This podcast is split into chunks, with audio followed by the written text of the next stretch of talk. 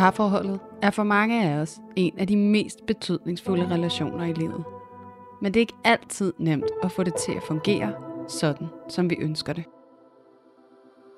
Derfor er vi her, for at give dig alle de bedste værktøjer, vi kender, til at styrke dit parforhold og hjælpe dig til at opdage, at du ikke er alene med de udfordringer, som parforholdet kan byde på. Din værter er seksolog og antropolog Julie Hove, Og selvværdscoach Louise Lukov. og sammen tager vi filteret af parforholdet.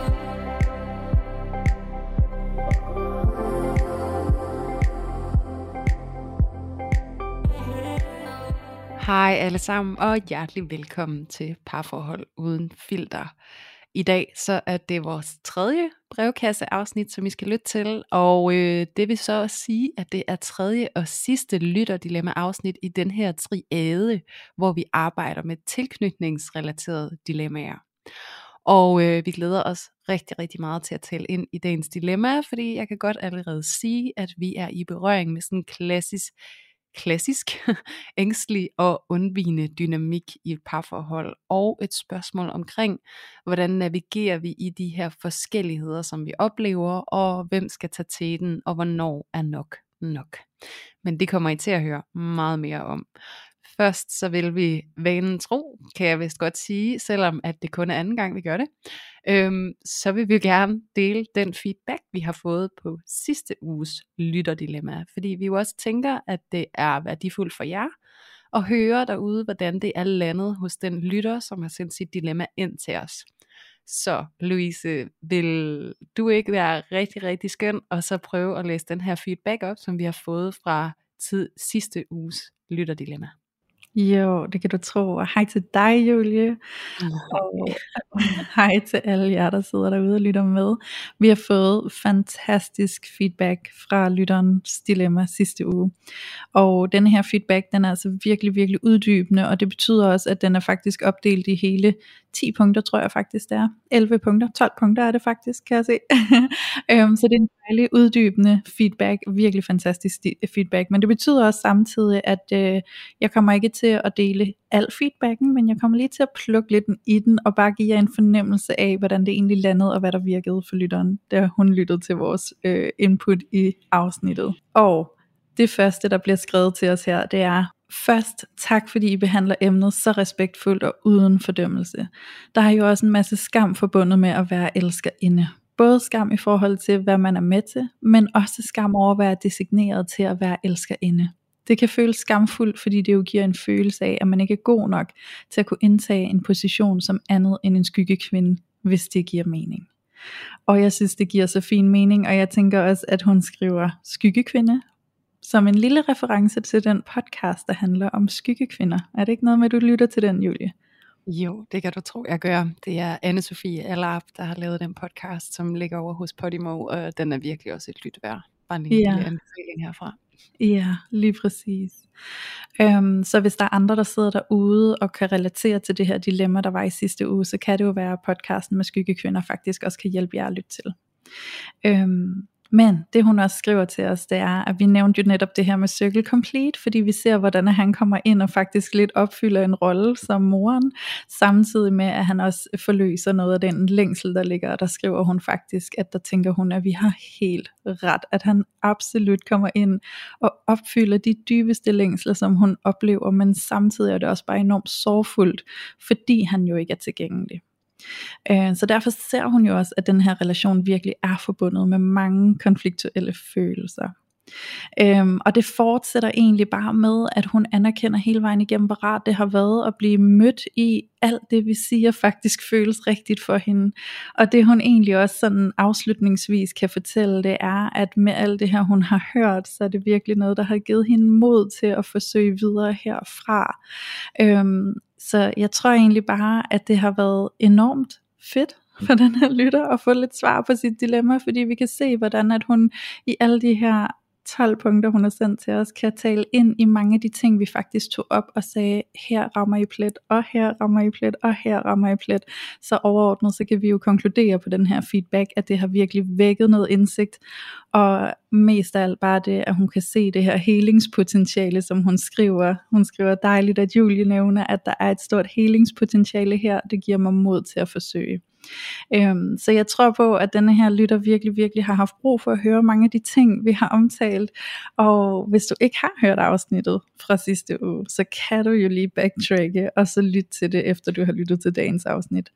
Øhm, det er et fantastisk afsnit, vi snakker lidt om, når man er forelsket på en måde, hvor det føles som et drug og hvordan man måske skal forholde sig til det. Så øh, til dig, kære lytter, der har sendt den her meget uddybende feedback til os, så vil vi bare sige tusind, tusind tak for det, og vi er så taknemmelige og glade for, at det virkelig har støttet dig, for det kan vi se, at det har. Mm, ja. Yeah. Også kæmpe tak for mig. Nu kom det jo fra dig, Louise, men det mm. ligger måske implicit, at det er fra os begge to. Men i ja. hvert fald kan jeg sige for mit vedkommende, at det er så værdifuldt og helt igennem fantastisk at få lov til at sidde og arbejde så øh, konkret med jeres problematikker derude, de ting I går og tumler med. Og, øh, og det er helt vildt givende at høre jeres feedback og hvordan det hele lander i jer. Så øh, tusind tak til dig, kære lytter, som har brugt tiden på at give os din feedback, og også for den sags skyld lytteren fra forrige uges dilemma, som også satte sig ned og brugte noget tid på at sætte nogle ord på, hvad det har gjort ved hende og lytte Yeah til vores afsnit.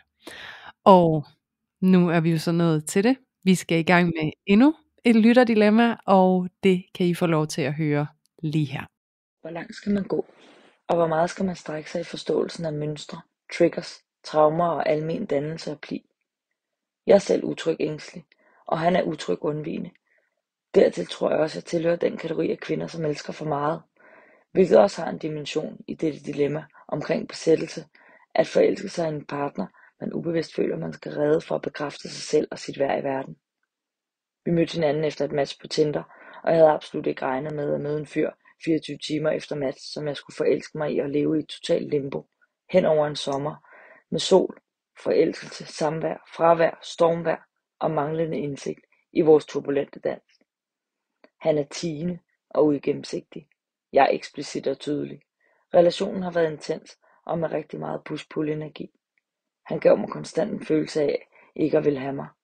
Og når jeg ikke kunne mærke ham nok, så forlod jeg ham, og hans undvigende mønster gjorde, at han gik den anden vej. Og hver gang løb jeg efter ham og ville have ham tilbage. Den dans levede vi i 4-5 måneder, og en dag efter en uges tænkepause om hvordan og om vi kunne være med hinanden, trak han sig. I pausen nåede jeg også frem til, at det måtte slutte, på grund af at jeg følte mig besat af ham. Men så mødtes vi igen efter 14 dage, og pludselig kom han ud af sneglehuset og sagde, at han godt ville være med mig.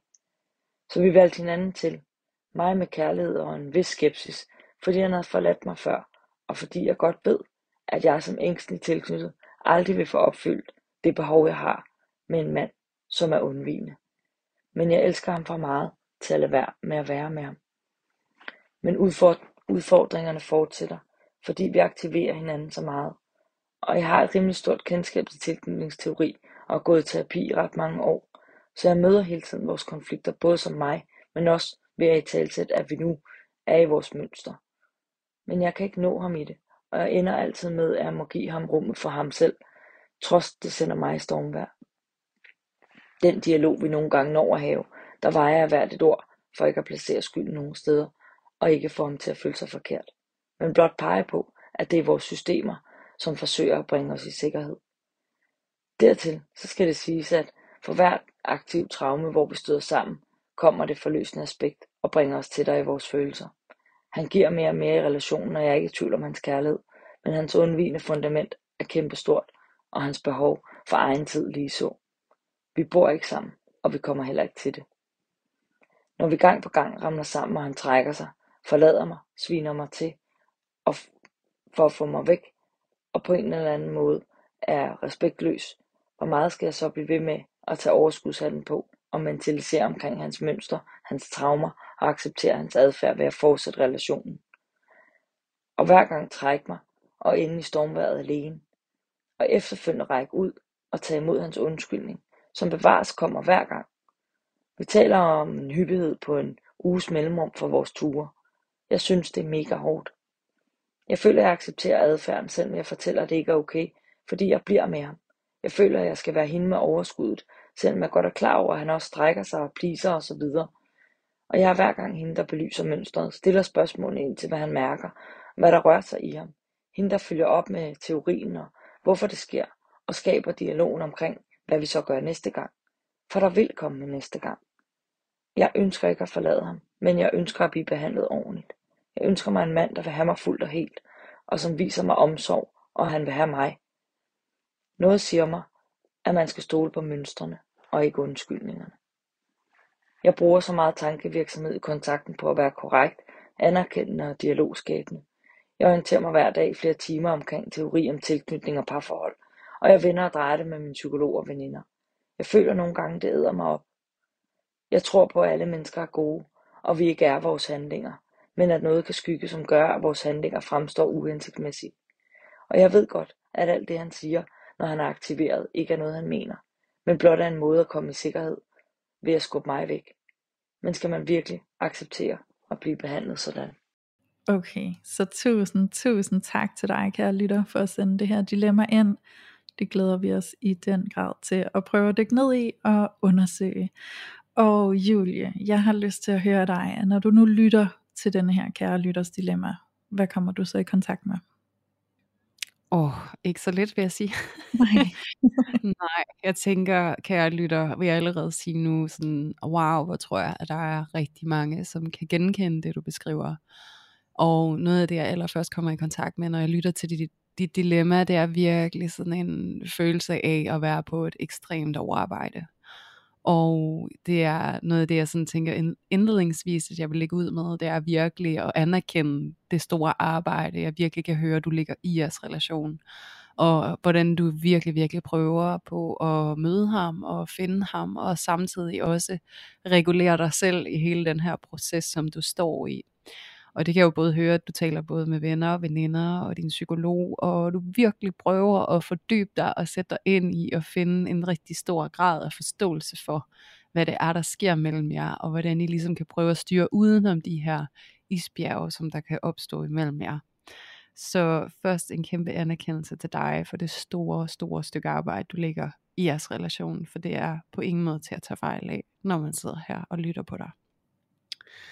Og når det er sagt, så vil jeg også sige, at jeg jo virkelig også ser en hel masse steder, hvor at der kunne være en invitation til dig, kære lytter, til noget, noget udviklingspotentiale i forhold til din måde at være i relation på til, til din partner. Og hvor jeg også tænker, at det måske kan være med til at bidrage til, at jeres dynamik den i en eller anden omfang kommer til at forandre sig. Og se lidt mere ud af noget, som både du og han vil trives i i højere grad. Og øh, jeg ved ikke om, øh, om det giver mening, at du også lige kommer med dit umiddelbare input, Louise, eller om jeg skal prøve at kaste mig ud i noget af det, jeg lægger mærke til. Jo, men lad mig da gøre det, og jeg har jo også endnu en gang bare lige lyst til at gøre opmærksom på, at vi har også fået en uddybende mail, så vi har også fået en mail, hvor der står lidt andre eller flere informationer omkring den her relation. Så det er bare lige en heads up, sådan, så I ved, at hvis vi lige pludselig taler om et eller andet, hvor I tænker, det sagde lytteren der ikke noget om, så er det fordi, vi har fået det i en mail. Øhm, men lad mig dele mit første input, som jeg lige kommer i kontakt med, og det er for det første, du er bestemt ikke alene.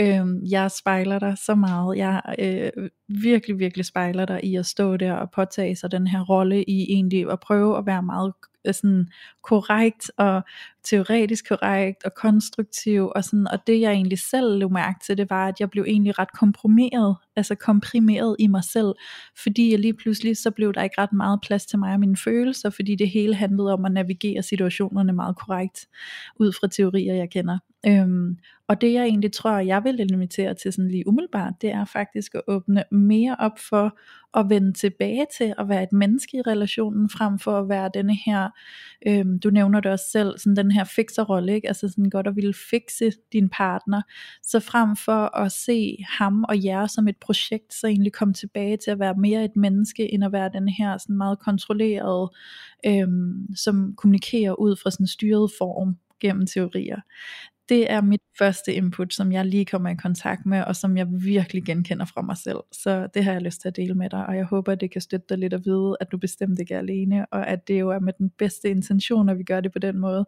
Men nogle gange, så kan vi faktisk også blive så kontrolleret i det, at vi taber helt den der øh, menneskelige form i os selv, hvis man skal sige det på den måde. Ja, præcis. Jeg kan så godt genkende det, og jeg tænker jo på det der med, at jeg tror egentlig, det er en fælde, som mange af os kan komme til at falde i, og særligt hvis alle jer, som sidder og lytter med på den her podcast eksempelvis, eller som generelt går op i og dyrker selvudvikling på et eller andet plan, der kan vi altså have en tilbøjelighed til at falde ned i sådan et hul, hvor vi kommer til at psykologisere alting, ja. og terapeutisere alting. Øhm, og hvor vi også kan komme til i vores forsøg på ligesom at opretholde eller finde en balance i vores relation, at vi kommer til at indtage sådan en helt særlig rolle som sådan en slags behandler eller ekspert på de dynamikker, vi ser i vores parforhold, eller hvordan det ligesom udspiller sig. Og, øh, og jeg kan jo i hvert fald øh, for egen regning sige, at øh, det har jeg jo i allerhøjeste grad også en tilbøjelighed til at gøre, og særligt kvæl mit erhverv, så ender jeg jo desværre, må jeg nok erkende tit og ofte i en position, hvor jeg kommer til at terapeutisere mit parforhold. Og der er det altså helt vildt essentielt og sindssygt vigtigt, at jeg springer ud af den rolle, og jeg ligesom frelægger mig det ansvar at være terapeuten i mit eget parforhold, fordi at på den ene side, det ansvar skal jeg ikke tage på mig, fordi at jeg er en øh, ligeværdig medspiller i relationen, i parforholdet, plus at det faktisk også kan være en måde, hvorpå jeg kan komme til at umyndiggøre min partner i forhold til, hvad hans blik på relationen er, hvad hans oplevelse af dynamikkerne er, når det er, at jeg på en eller anden måde kommer til at gå ind og trumfe med en eller anden teori, eller et eller andet i den dur, så kan jeg faktisk godt komme til at negligere ham og hans oplevelse. Og så er det jo sådan kontraintuitivt, fordi at der hvor jeg så prøver at analysere og teoretisere og komme med forklaringer på det, der sker mellem os, det gør jeg jo fordi, at jeg prøver på en eller anden måde at skabe noget nærhed imellem os. Men helt ironisk nok, så kommer jeg jo netop til at lave et meget mere distance, fordi at vi kommer til at sidde i sådan to, hvad kan man sige, lidt for fast forankrede positioner, hvor han er den nuvidende, og så er jeg sådan den der terapeut, der skal fortælle ham, hvad er det, der foregår. Ja. Og på den måde, der hvor jeg så vil skabe mere forbindelse, skaber jeg faktisk langt højere grad af distance, fordi jeg sætter mig i sådan lidt en alvidende position. Ja. Og en ting er, at det modarbejder det, jeg i virkeligheden gerne vil. En anden ting er, at det faktisk er rigtig uordentligt over for min partner at gøre det.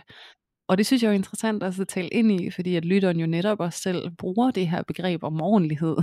Ja. Eller lidt i en anden kontekst, ikke? men det her med, at det er meget, meget vigtigt, når vi er ihærdige og rigtig gerne vil arbejde aktivt på vores parforhold, at vi husker at være menneskelige og ordentlige ja. over for vores partner, når vi gør det. Ja, det er så rigtigt, for det er som om, at der jo der er jo den bedste intention bag, og det ved du og jeg, Julie, for vi genkender jo virkelig at gå ind i den rolle, som lytteren her også beskriver, at hun kommer ind i.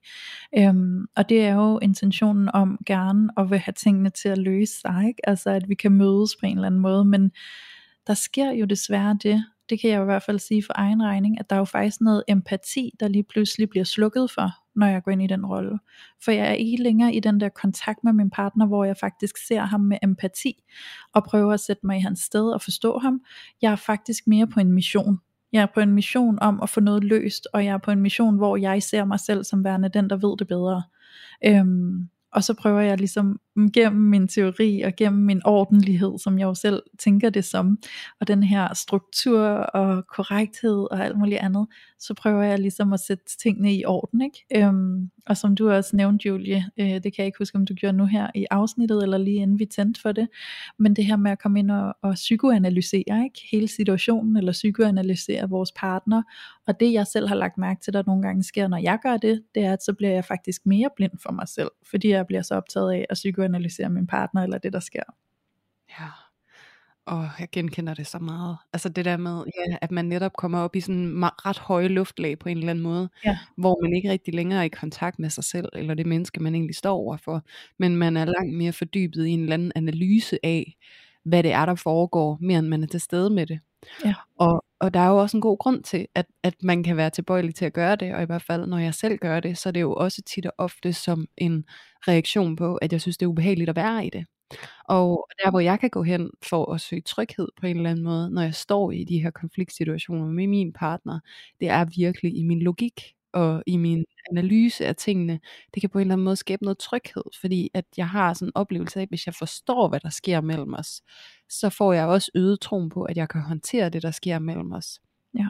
det er i og for sig også rigtigt nok, det er ikke forkert som sådan, Men det ændrer ikke på, at når vi går op og analyserer enhver situation, og fjerner os fra den, mens den udspiller sig, så bliver vi på en eller anden måde afmægtiggjort i situationen. Mm. Fordi vi bliver nogle gange øh, tilbøjelige til at fortabe os lidt i den der analyse, og så ma- mangler vi den der indføling med, hvad er det egentlig for et menneske, jeg står overfor lige nu? Kan jeg vide, hvad det egentlig er, du oplever lige nu? Ikke en forklaring af, hvorfor du oplever det, du gør lige nu, men hvad må du oplever lige nu? Ja. Kan vide, hvordan at jeg ser ud gennem dine øjne lige nu? Hvad er det, du ser? Hvad er det, du oplever? Og hvordan rører det ved dig? Ja. Og hvordan er det, må jeg ser dig lige nu? Ser jeg dig som en, jeg skal forstå eller begrebsliggøre, for at jeg kan håndtere dig, for at dulme min egen frygt? Eller er jeg interesseret i at opleve dig som det menneske, du er, der står og udfolder sig foran mig lige nu? Ikke? Jo. Ej, det er vildt spændende, fordi nu hvor du siger det her, Julie, med sådan, hvorfor du gør det, og det ligesom bliver, fordi det der er, det er svært for dig at stå i, og så går du derover i stedet for, hvor du kan sådan tage kontrol over og analysere situationen, og på den måde arbejde dig ud og igennem den. Ikke? Øhm, så kommer jeg til at tænke på, hvordan ser det ud for mig? Altså sådan, hvad har været min årsag? Hvad har været mit grundlag for at gå derhen i den rolle, hvor jeg bliver analyserende øhm, og teoretisk? Øhm, og det ser jeg lige pludselig, at det handler jo rigtig meget om, at jeg prøver at tæmme mit eget ængstlige. Øhm, så det har faktisk været en mekanisme for at prøve at sikre, at jeg ikke begynder at reagere ud fra mit ængstlige mønster. Så kan jeg sådan holde mig selv i trit, eller hvad man siger, ikke holde mig selv lidt nede, kunne man også sige, undertrykke det ængstlige inde i mig, ved at træde over i at blive meget øhm, analyserende, og meget sådan, se det hele oppefra, og prøve at have en mission omkring at forstå, hvad der egentlig er, der foregår sådan helt teoretisk og psykologisk her, fordi så kan jeg slukke for det ængstlige, fordi jeg går over i det sind i stedet for. Ja. Giver det mening? Det giver super god mening, og det der er super interessant i det du siger Louise, det er jo, at du stadigvæk i reaktionen får bare en pænere facade. Ja, præcis. Fordi inde på indersiden, så er der jo den der lille pige, der bare sidder og skriger, og der bare men for ikke at hun skal komme til udtryk og ødelægge det hele, så prøver jeg at være ordentlig på overfladen. Ikke? Men, men det der sker, som jeg jo har lagt mærke til, at når jeg har stået og haft det på den måde, eller når jeg har gjort på den måde, så er det jo virkelig, at jeg mister kontakten til min partner, fordi empatien ryger sammen med mit forsøg på ikke at gå i reaktion. Ikke? Lige præcis, og det er jo også fordi, at i det du går over i, træder, det i det du oplever en reaktion, og vælger at træde over i en anden rolle, for at undgå din egen reaktion, så mister du også kontakten med dig selv på en eller anden ja. måde. Ja, og når du ikke har kontakten med dig selv, så kan du heller ikke have den med din partner. Nej, netop. Ja, det er så rigtigt. Så det, det er virkelig sådan et nulsomt spil på en eller anden måde, som jeg tænker virkelig, virkelig mange af os kan genkende, og det er jo sådan, det som oftest er, når vi render ind i nogle svære dynamikker og nogle relationer, som har nogle relationsdynamikker, som på en eller anden måde udfordrer os, så finder vi jo også den her måde at cope med det på. Ja. Og når vi coper, så går vi jo som regel over i noget, som kan være komfortabelt for os at stå i. Og for nogle af os, så kan det jo virkelig være den her terapeuthat, vi kan tage på, hvor, eller hvor vi på en eller anden måde prøver at analysere os ud af det, som er ubehageligt for os. Det er måske også en måde at gøre os selv fejlfri. Altså sådan, nu, vi to, vi sidder og snakker om, om det er også vores fag, ikke? så det er der, hvor vi måske føler os kompetente og kloge og alt muligt andet, ikke? så det er måske også en måde at beskytte sig selv, og sige sådan, jeg har mit på det rene, så det er dig, der er problemet, vi skal have løst dig. Ja, 100 procent. 100 procent. Ja. Og det har jeg virkelig også selv skulle arbejde med sådan helt personligt for egen regning. Ikke? Jo. Og, og det leder mig også over i, hvad jeg ligesom sådan, hvis jeg skal prøve at komme ind til kernen af, hvad jeg vil rådgive den her lytter til at gøre i forhold til den her udfordring, som hun og de står i. Mm. Det er virkelig øh, at træde ned fra den der... Øh, hvad kan man sige, stol, trone, hvor du sidder og føler, du skal have det forkromede overblik, og det evige overskud, og den øh, fuldstændig ukulige mentaliseringsevne, og så træde ind i det der med at være et menneske. Og det nogle gange kræver faktisk, at vi har et andet menneske, som sætter sig op på den stol, ja. og netop er, hvad kan man sige, spaceholder, en der holder rummet, sådan at, at du også, kære lytter, kan tillade dig selv at træde ind i det ængstlige, og vise dig, som du er, i stedet for at tage sådan en overskudshat på, hvor du gør alt, hvad du kan for at prøve at mentalisere omkring og forstå din partner. Fordi det kalder virkelig på, at du, øh, at du og I får noget støtte. Fordi noget af det, jeg lægger mærke til, i det du beskriver, og også i det, jeg læser fra dig i din mail, det er virkelig, at du også på en eller anden måde kommer til, lyder det som, at tage et helt enormt overansvar i forhold til relationen. Ja. At du ligesom bliver den relationelle vedligeholder og at det faktisk i virkeligheden er det, der tager helt enormt meget på dig, og at du i rigtig høj grad oplever, at du skal udvise en forståelse og et overskud, som du måske dybest set slet ikke har adgang til, sådan at du virkelig kommer på et overarbejde, og hvor du virkelig bliver nedslidt. Øhm, for du bruger virkelig meget tid på, kan jeg høre, både at lytte til og læse dig til, og i talesætte både med venner og psykolog, og også med din partner, alle de her ting, der sker mellem jer. Ja. Og det er jo virkelig udtryk for, hold da op et overarbejde. Ja. Og jeg tror, at det kunne være så værdifuldt for jer begge to, og ikke mindst dig, og netop facilitere et rum, hvor I kan gå hen og få rundet de her ting, og hvor I kan møde op som de to mennesker I er, i stedet for at du skal møde op og være på den ene side terapeut i dit forhold, samtidig med at du også skal være dig i dit forhold. Mm. Fordi det er ikke bæredygtigt, det fungerer ikke i praksis, øhm, det skaber ofte en langt større kløft og distance i relationen, end det skaber nærhed og forståelse. Ja. Selvom at det jo netop er det, jeg hører, du virkelig prøver at, at facilitere i relationen. Det er jo netop forståelse og belyse mønstre og sådan noget. Men, men jeg er nødt til at sige, it's not your place. Ja. It's not. Nej, nej, det er rigtigt, for der kommer jo automatisk sådan en ubalance imellem jer, ikke? Altså sådan den der med, der står to mennesker, og det er bare slet ikke sådan på lige fod vel? Der er bare en, der sådan på en eller anden måde måske hæver sig lidt, øhm, og den anden kan måske føle sig intimideret, eller på anden måde lidt, lidt lille, øh, eller udfordret på en anden måde i at stå over for en, der har alle de her teorier på hånden, og kan i tale sætte dem, og måske er vanvittigt god til at sætte ord på dem, og alt muligt andet, og lige pludselig så er der bare ikke sådan lige balance imellem os. Øhm, og den ubalance i sig selv kan jo blive en ny udfordring, der tilføjer til hele problematikken. Ikke? Øhm, så jeg tror egentlig sådan, det jeg sidder og tænker, altså den sætning, der dukker op i mit hoved, det er bare sådan, det lyder som om, at du næsten tilgår jeres relation, som om den er et projekt, du skal fikse. Og jeg tror mm. simpelthen det her med, at indgangsvinklen det er, at det er et projekt, der skal løses. Det tror jeg måske i sig selv kan blive udfordringen. Øhm, så måske skal der egentlig gås til det på en helt ny måde, øhm, hvor det ikke længere ses som et projekt, der skal løses, men i højere grad kan ses som to mennesker, der skal mødes. Ja. Ja, fordi også det der med, hvis man bliver projektlederen på sit eget parforhold, det kan Ja. faktisk være konfliktoptrappende i sig selv, ikke? Jo. Og også fordi, at det jo netop, i hvert fald sådan som du beskriver det, kære lytter, er dig, der bliver den tydelige og den ekspressive, og at det er som om, at din partner er ham, der ender med at blive utydelig, og, og ligesom gå med tingene selv, i modsætning til dig. Ja. Øhm, og derfor så kan det jo blive enormt problematisk, hvis du så også bliver projektlederen på parforholdet, fordi at hvad er hans rolle så i det på en eller anden måde, ikke? Jo. Øhm, Og jeg og noget elsker det udtryk, Julie.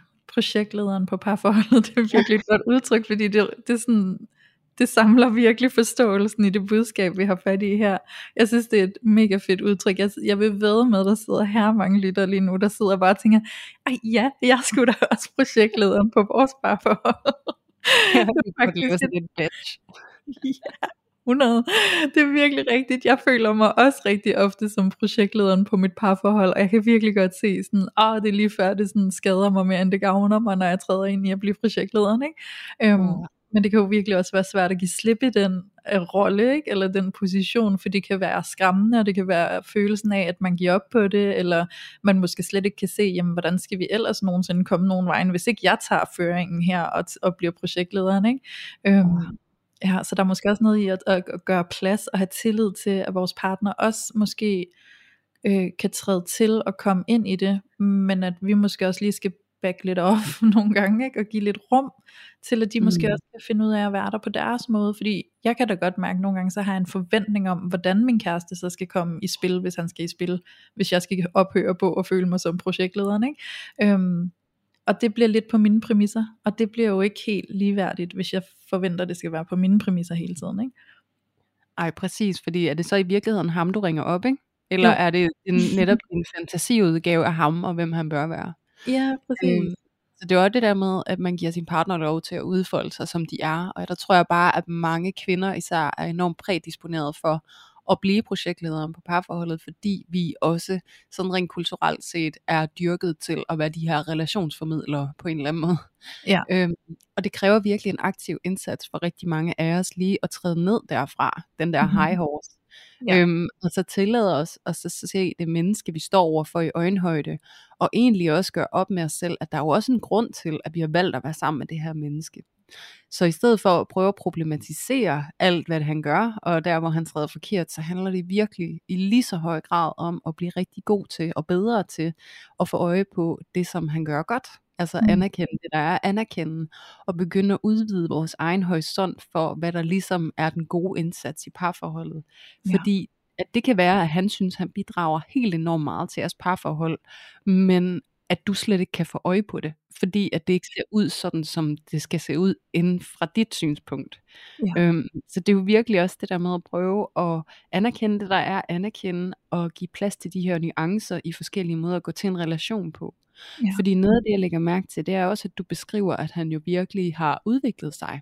Mm. Og der, hvor han ligesom går og forlader dig i relationen, er han også i langt højere grad blevet tilbøjelig til at vende tilbage. Og de her pauser, han tager, altså, hvor han går fra relationen, de bliver også kortere og kortere. Mm. Så du står til synlædende over for en mand, som faktisk i virkeligheden prøver at, at indfri de her forventninger til det her parforhold, og prøver virkelig at interagere i det på nye måder.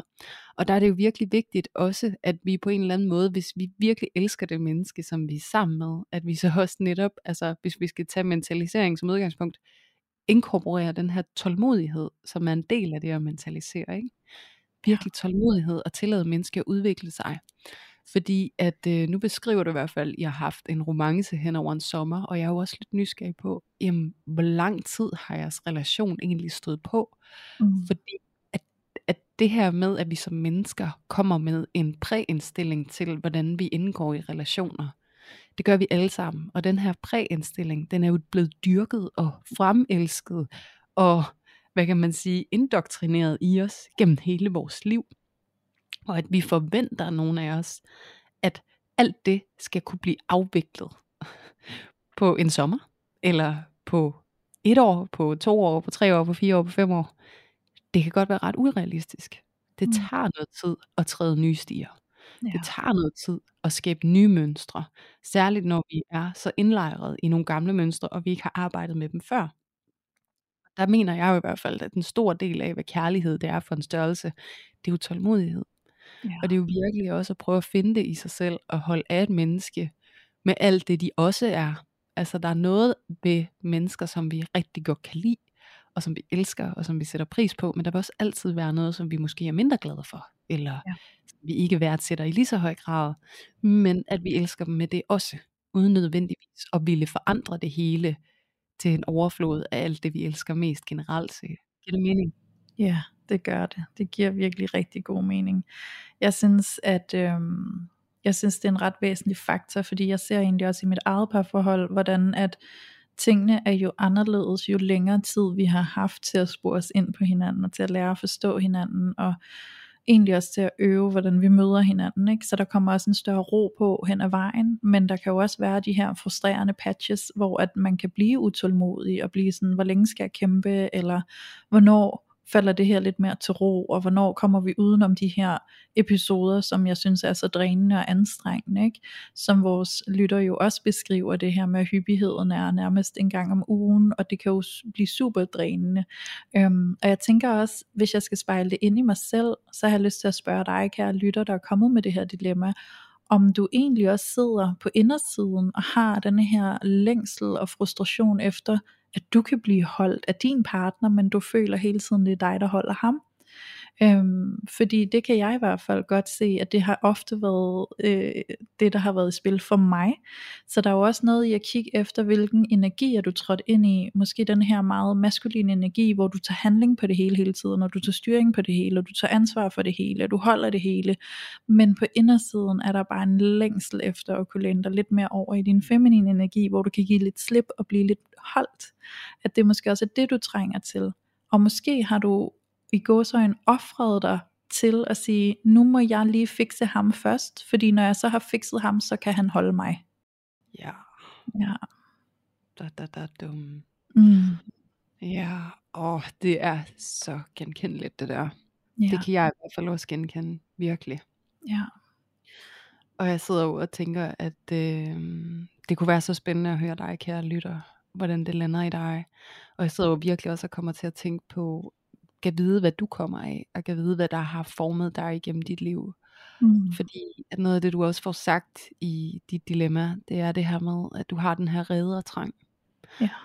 Og at det er også noget, du har tidligere erfaringer med. Og jeg sidder og tænker, at noget af det, der også vil være værdifuldt for dig at spørge dig selv om, det er, hvem er det, du forsøger at redde? Ja. Er det måske, at du har haft en far, som ikke har kunne holde dig, og som ikke har kunne være stabil for dig, som ikke har kunne give dig den tryghed, som du dybest set længtes efter at mærke fra det maskuline.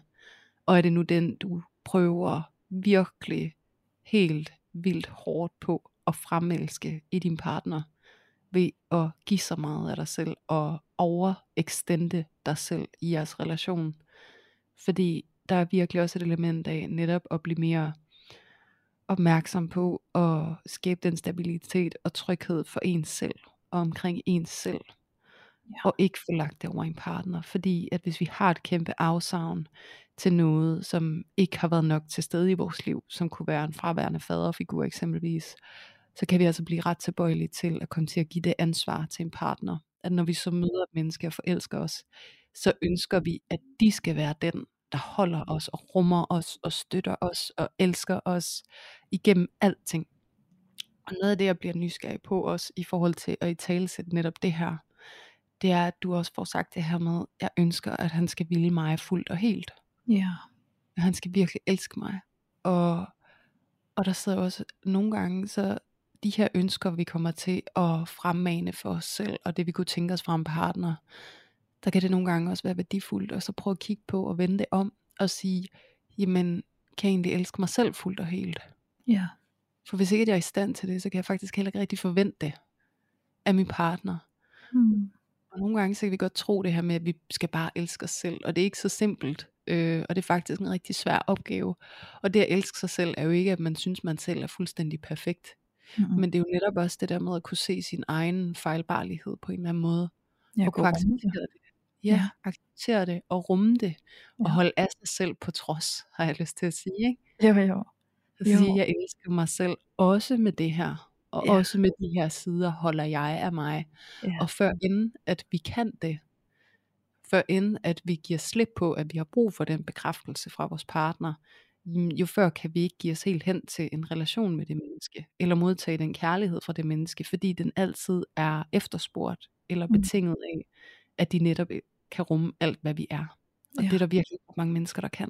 Nej, nej, og det er, en, det er en meget høj forventning at stille til et andet menneske, men det er også en høj forventning at stille til os selv. Og jeg Ja. tænker næsten, kære lytter, om du måske spejler ind i at have en forventning til dig selv om, at du også skal være i går så en fejlfri, ikke? eller sådan øh, fuldstændig hel, før det er godt nok. Øhm, fordi jeg tænker næsten det her med egentlig godt at ville være meget korrekt i det hele og konstruktiv og sådan, det kan måske også være en side af ikke helt at rumme dig selv, hvis du ikke hele tiden kan håndtere det meget konstruktivt, når I står i en konflikt. Så det der med også at kunne rumme dig selv og elske dig selv og respektere dig selv, selvom at du også kommer til at gå i reaktion indimellem, og du også kan være fejlbar, når du står i din kommunikation med din partner. At du ikke altid hele tiden er øh, komplet sådan i går så en safe ved at læne dig ind i at være meget kontrolleret i at kunne læne dig ind i de her teorier og strukturerne omkring det, og analyserne og kunne sige alt det rigtige, men også kunne læne dig ind i, at det er okay også en gang imellem at have nogle følelser, der skinner igennem, hvor jeg måske ikke bare hele tiden lyder totalt korrekt og ordentlig, ikke? men nu var det mine følelser, der fik lov at være her, og jeg er altså stadig okay, det er helt menneskeligt af mig at have nogle følelser, der er på spil, øhm, så det tænker jeg også kunne være en spændende refleksion for dig at mærke ind i, og så har jeg også lyst til at knytte en kommentar til det her med at ville redde sin partner, og hvem er det egentlig, du prøver at redde, og har der været en far, og sådan nogle ting. Men jeg har også lyst til at sige, hvem er det egentlig, du prøver at redde? Er det måske i virkeligheden dig selv, du prøver at redde? Er det måske i virkeligheden dig selv, der sidder med en dyb længsel efter at blive reddet? Men den er så svær, den er så svær at gå ind i den her med at skulle redde os selv, at så bliver det lige pludselig projiceret over på at redde andre, i håbet om, at de så også måske på et eller andet tidspunkt kan redde os. Ikke? Så måske, ja. bare måske, er det dig selv, du faktisk gerne vil redde, og måske er det dig selv, der længes efter at blive reddet. Ja, og det er det Ja. jo ret tit faktisk. Ja, Ja, at vi tit og ofte på en eller anden måde kommer til at komme på en mission, hvor vi skal ændre vores partner, sådan at de kan blive det for os, som vi altid har gået længtes efter at skulle komme og, og forløse os. Ja, Som noget saliggørende i forhold til alt det, vi har med os, ikke? jo netop. Ja, det Ja. kender jeg i hvert fald godt. Ja, og man kan blive, man kan jo komme så meget netop, altså det kan blive så meget et projekt at blive reddet, at man bliver en projektleder, der gør alt, hvad man kan for netop at få det til at ske. Ikke? mm. Og jeg tænker jo, at det måske også er interessant at undersøge, om det netop kunne være noget af det, der var på spil, fordi at noget af det, du virkelig også lægger vægt på, det er, når din partner, han kommer til kort, så kan han blive verbal, og han kan blive ubehagelig, og han kan udtrykke sig på nogle måder, som kan være meget eksplosive. Og tit og ofte der, hvor vi har en meget øh, voldsom reaktion i forhold til andres adfærd, det er også ofte forbundet med, at vi har en stor eller høj grad af projektion i forhold til den pågældende adfærd. Mm. Og jeg er jo meget nysgerrig på, også i forhold til netop, at du virkelig virker så velformuleret og velstruktureret, også i måden du fremlægger dit dilemma på, kan vide, om du giver dig selv lov til også netop at være ekspressiv og følelsesladet, når du lader dig komme til udtryk, eller om det på en eller anden måde altid skal være kalkuleret eller velorganiseret. Ja. Fordi på den måde, så får du også lagt et låg på dig selv. Ja. Og når vi får lagt låg på os selv, og vi ser andre tillader sig at udvise noget, som vi føler, vi skal gå og holde på indersiden, så rammer det os også rigtig hårdt.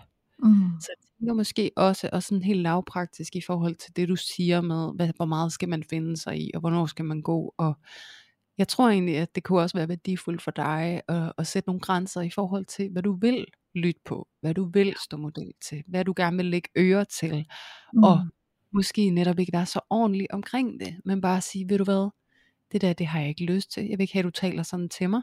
Mm. Jeg vil gerne høre, hvad det er, du har at sige, men det her og den her måde at snakke sammen på, det vil jeg ikke være med til. Så Ja. nu flytter jeg mig. Ja, præcis. Flytter mig, men jeg er her stadigvæk.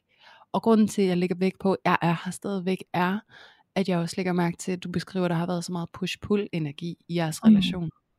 Og at du er trådt ind i jeres relation igen, men også med en vis skepsis. Og det vil jeg gerne invitere dig til at sige, se på, jamen den har han jo også.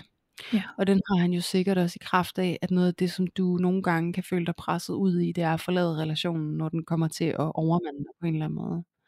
Så det er det her med, at, at, at der hvor du ikke får sat din grænse undervejs i jeres relation, blandt andet med de her verbale udtryk, der kommer du til nogle gange, tror jeg, at få sat så hård en grænse, at du får meldt dig helt ud af den. Altså at du trækker dig fra relationen og siger, nu vil jeg ikke mere. Ja. Og det er ofte noget, vi kommer til at gøre, når vi ikke får sat de nødvendige grænser undervejs. Og spørgsmålet er også, om der kunne være andre bagomliggende årsager på at trække dig fra relationen, fordi nogle gange kan det jo også være en måde at ubevidst straffe vores partner, eller virkelig øhm, prove a point, øhm, lave en konsekvens, der hedder, du skal vide, at det her ikke er tilladt, og det her det er den eneste måde, jeg kan vise dig det på. Ikke? Øhm, Ja.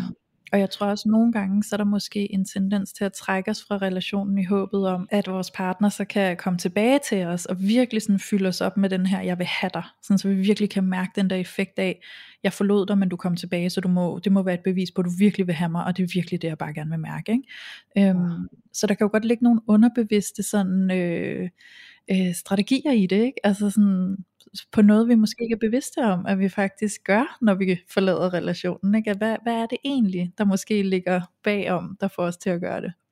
Ja, præcis. Og nogle gange så også, hvad- kan det være værdifuldt at kigge på, sådan, okay, jamen det, at jeg, når jeg bliver presset nok, vælger at forlade og lave et exit i den her relation, er jo også sindssygt grænseoverskridende. Ja. Altså helt vildt utryghedsskabende. Så det er også det der med at få øje på, jamen hvad er det også konsekvensen er, når jeg ikke får sat mine grænser løbende? Hvad Ja. er det konsekvensen er, når jeg resolut trækker mig fra, en relation, hvor at vi har et kærlighedsforhold til hinanden. Også Mm. hvis du kigger på netop, og det her jeg rigtig gerne vil invitere dig til at være super menneskelig og empatisk og prøve at træde over i, jamen kan vide, hvordan det ser ud fra hans ståsted, når at han ikke i tilstrækkelig grad får manøvreret efter de her bevidsthedsbarometre, eller de her indsigter, eller den her måde at gøre parforhold på. Og han mærker, at konsekvensen af det er, at han også bliver forladt. Ja. Kan vide, hvilken adfærd det må avler over hos ham. Ja. At mærke, okay, hvis ikke jeg lever op til dine forventninger, og du får egentlig sagt undervejs, det her med en undvigende mand, kommer ikke til at kunne opfylde mit behov. Mm. Kan vide, om han kan mærke det. Jeg kommer aldrig til at opfylde dit behov.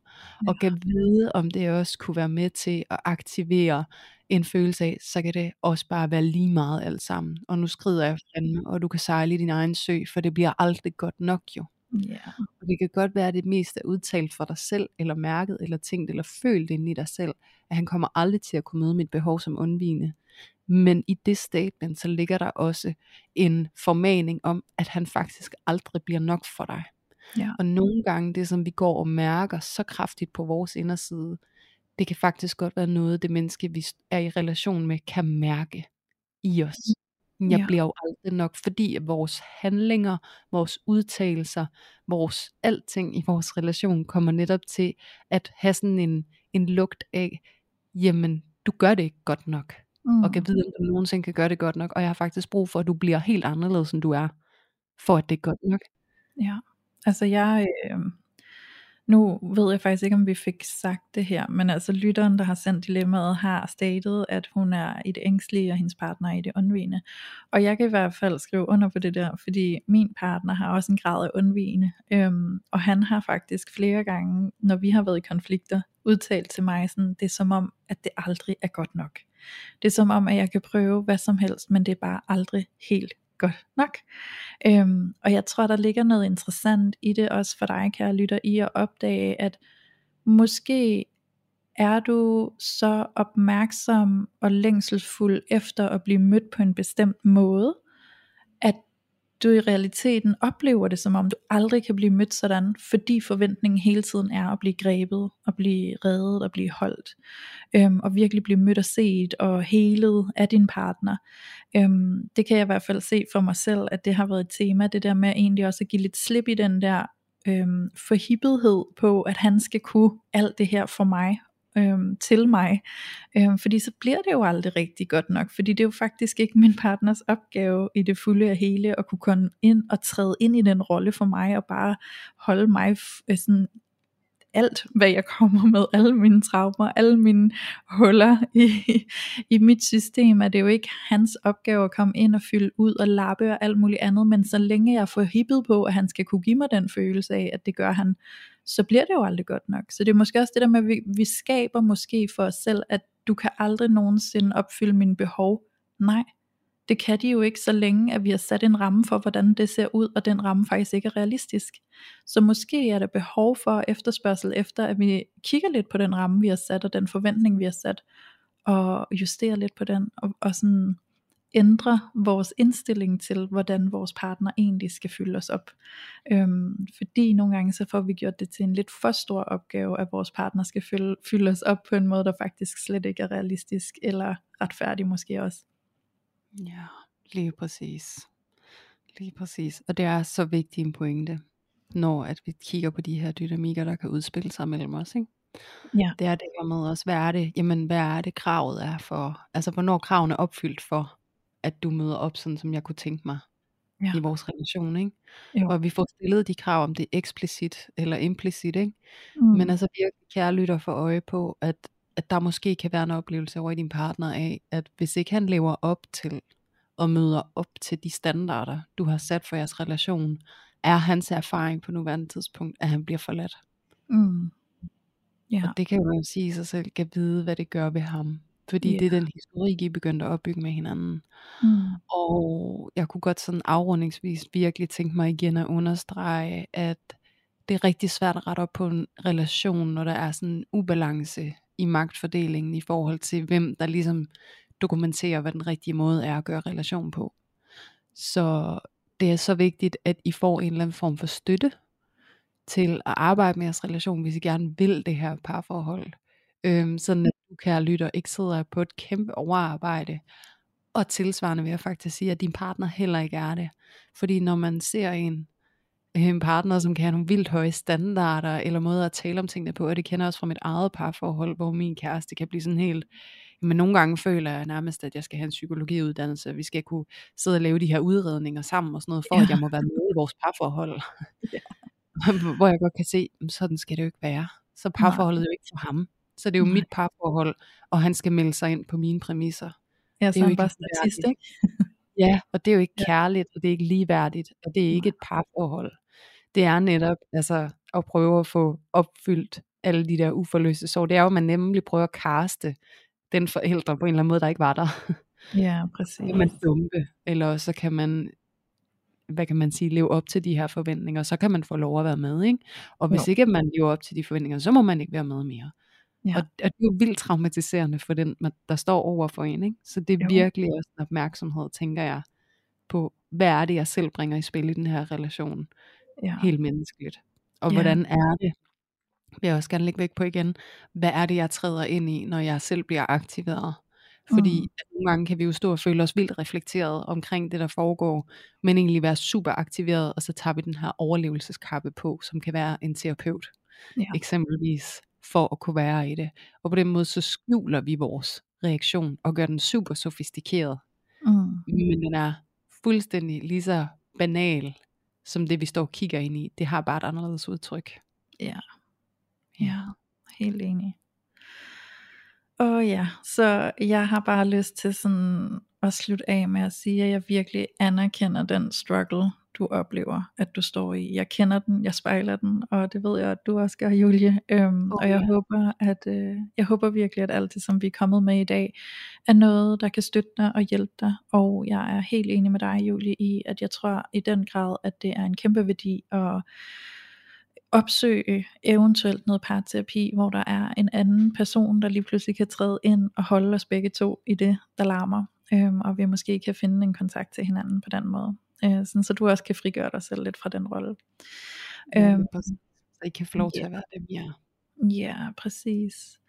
Øhm, ja, og så har jeg bare lyst til endnu en gang at sige tusind tak, fordi du har stillet dig til rådighed. Tusind tak, fordi du har delt dit dilemma med os, og med alle de her kære lyttere, som har kunne få værdi ud af, at vi tog dilemmaet op, og har kunne snakke ind i det. Fordi du er, som sagt, overhovedet ikke alene, og det ved vi i hvert fald, fordi du har også os, der kan spejle dig, men jeg er sikker på, at fordi du har det, så sidder der også et hav af andre lyttere, der kan spejle dig.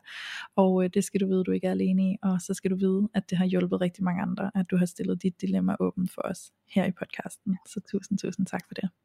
Ja, tusind tak for dig. Og øh, så lige inden vi siger farvel og tak for i dag, en kæmpe opfordring til, at alle jer, der sidder derude og mærker, at I også har et dilemma, som I rigtig godt kunne tænke jer noget sparring på, eller nogle nye vinkler på, send det til os, og øh, det gør I ved, at I indspiller jeres øh, dilemma som en lydfil. Den må bare vare maks 5 minutter.